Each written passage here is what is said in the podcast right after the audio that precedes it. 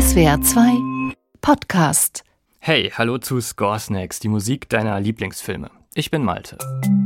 Squid Game, das ist die blutige Serie aus Südkorea, die auf Netflix zum Welterfolg wurde. Auf den ersten Blick ist das eine einfache Story. Deren Grundprinzip ist nichts Neues. Eine Gruppe Menschen kämpft um Leben und um Tod. Aber dennoch wurde die Serie nicht nur Millionen von Stunden angeschaut, sondern auch von der Kritik international gefeiert.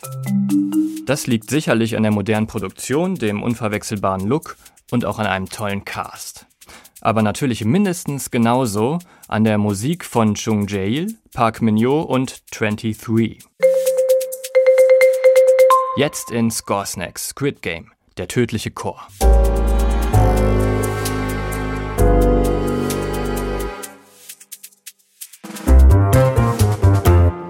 Eine Gruppe von Menschen wacht in einem Raum mit Etagenbetten auf.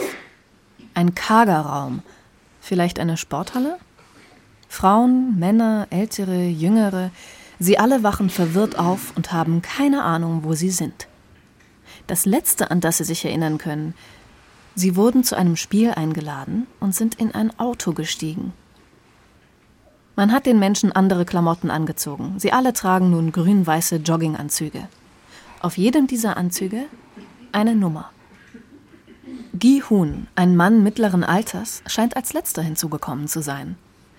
Er trägt die Nummer 456, die höchste der Nummern in dem kargen Raum. Gi Hun erhofft sich von der Teilnahme Geld. Viel Geld. Denn außerhalb dieses Raumes ist er ein kompletter Versager und Pleitegeier. Seiner Mutter klaut er das Ersparte, nur um es beim Pferderennen zu verzocken. Für seine Tochter kann er nicht mal ein anständiges Geburtstagsgeschenk kaufen. Nun sitzt er hier, gemeinsam mit 455 anderen bankrotten Menschen, die allesamt eines eint. Sie haben nichts mehr zu verlieren. Und sie alle haben keine Ahnung, was sie hier erwartet. Plötzlich öffnet sich ein großes Metalltor und gibt den Blick frei. Frei auf vermummte Personen in roten Overalls, wird nun das Spiel beginnen?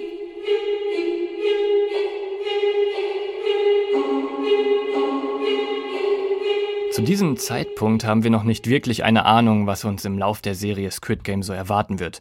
Also zumindest, wenn wir vom Hype im Internet noch nicht gespoilert wurden. Aber spätestens in diesem Moment der Serie ändert sich der Ton und Klang hin zum Krassen, zum Absurden. Seit wann wird ein Aufmarsch von Soldaten mit verfremdetem Chor begleitet? Ein Chor, der wie eine Mischung aus Kindergesang und Weihnachten klingt. Das wirkt komisch und surreal und noch nicht wirklich einschüchternd. Der Soundtrack zu Squid Game stammt aus der Feder der drei koreanischen Komponisten und Musikproduzenten Chung Jae-il, Park Min-yo und 23. Und die drei wussten natürlich genau, wie die Musik zur Serie wirken sollte. Wie ein Gegenpol.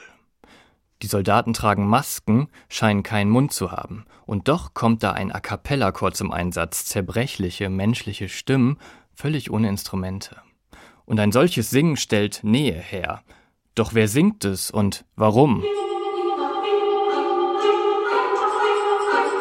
Der Chor wirkt unnatürlich und hier fast maschinell. Die Menschen hinter den Masken werden zum Diener der Spiele, zu Maschinen. Auf echte Menschen lässt eigentlich nur noch die Körperform schließen. Doch in der Musik verbirgt sich ein geheimes Todesmotiv. Natürlich erkennt man das erst, wenn man die Serie auch weitergesehen hat. Doch dann wird es offensichtlich. Die Soldaten bringen den Tod und die Teilnehmer des Squid Game erwartet alles andere als ein Kinderspiel. Doch wo liegt die Wurzel dieser Musik? Im 13. Jahrhundert war jeder Gesang in der Kirchenmusik unbegleitet.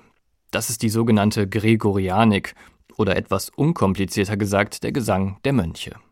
In der lateinischen Messe gab es das Dies Irae, Tag des Zorns, als festen Bestandteil und das klang so. Dies irae, dies ira,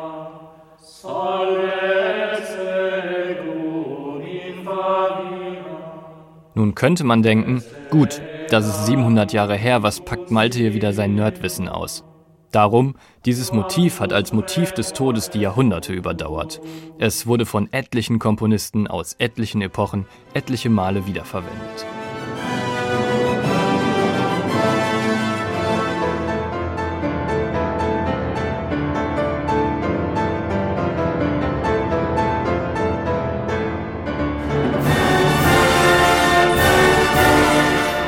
Und ihr werdet es fast ahnen.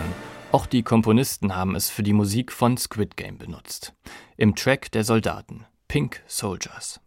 Ich breche es mal für euch am Klavier auf die wichtigsten Töne runter.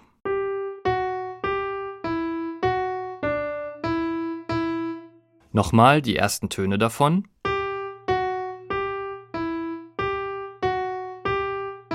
Und hier der Track Pink Soldiers aus Squid Game, wenn die Soldaten auftreten. Eindeutig.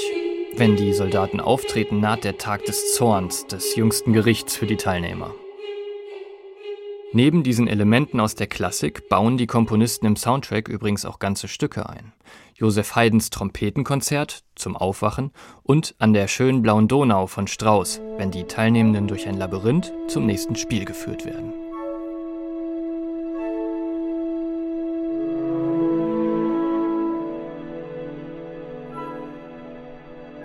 Das lässt uns immer denken, das hier ist doch die zivilisierte Welt, hier geht alles mit Regeln und Ordnung zu.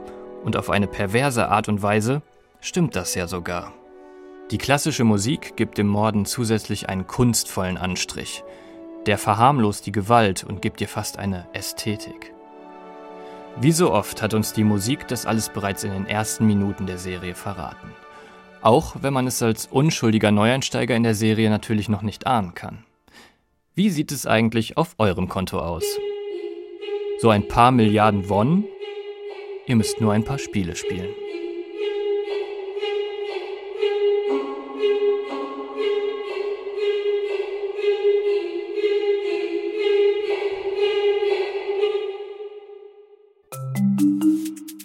Score Snacks ist eine Produktion von SWR 2.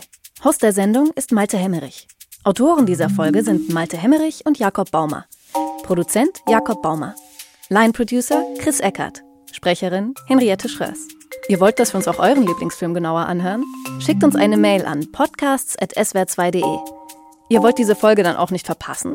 Dann abonniert Score Snacks überall, wo es Podcasts gibt. Übrigens, auf Spotify gibt es exklusiv die Director's Cut Playlist von Score Snacks mit allen Folgen und passenden Songs in voller Länge.